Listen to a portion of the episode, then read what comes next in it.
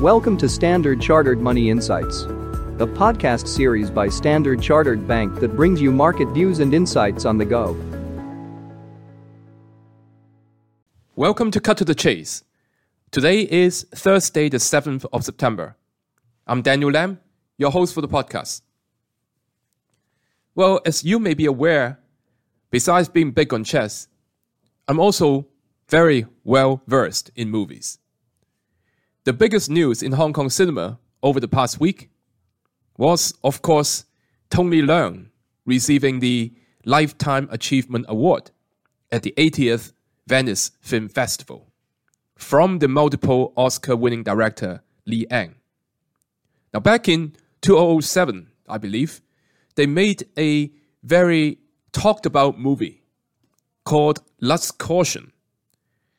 Now, the female lead from that movie subsequently made a beautiful set of TV advertisements for a leading China property developer about six years ago. The same developer that only just managed to make overdue US dollar bond payments earlier this week, thus avoiding default. The sharp downturn in the property sector has impacted China's growth trends and led to some contagion to trust products and the local government funding vehicles. Hence, over the past week, the government has announced various demand side measures.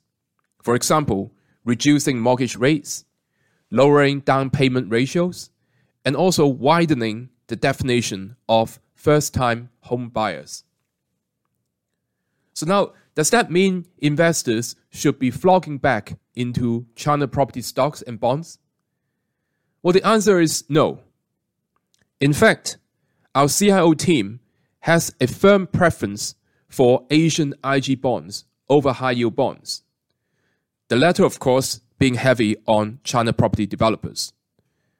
So, besides the stronger credit quality, we believe Asian IG has a higher likelihood to be able to benefit from China's policy stimulus.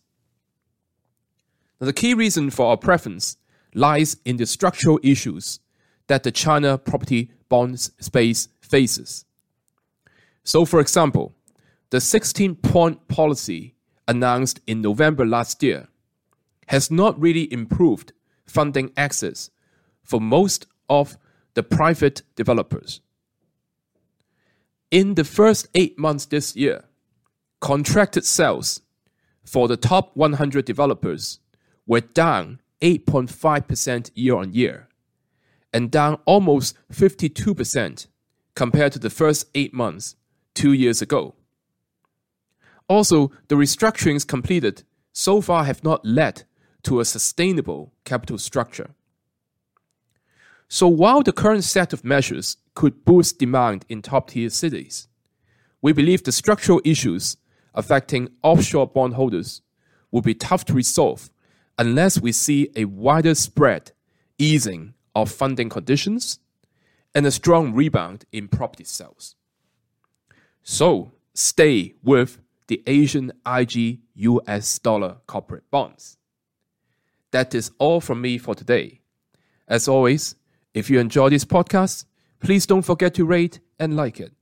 Thanks for listening, and we wish you a happy day ahead. Thank you for listening to Standard Chartered Money Insights, a podcast series by Standard Chartered Bank. For more details, visit Market Views on the Go on our website or click the link in the description.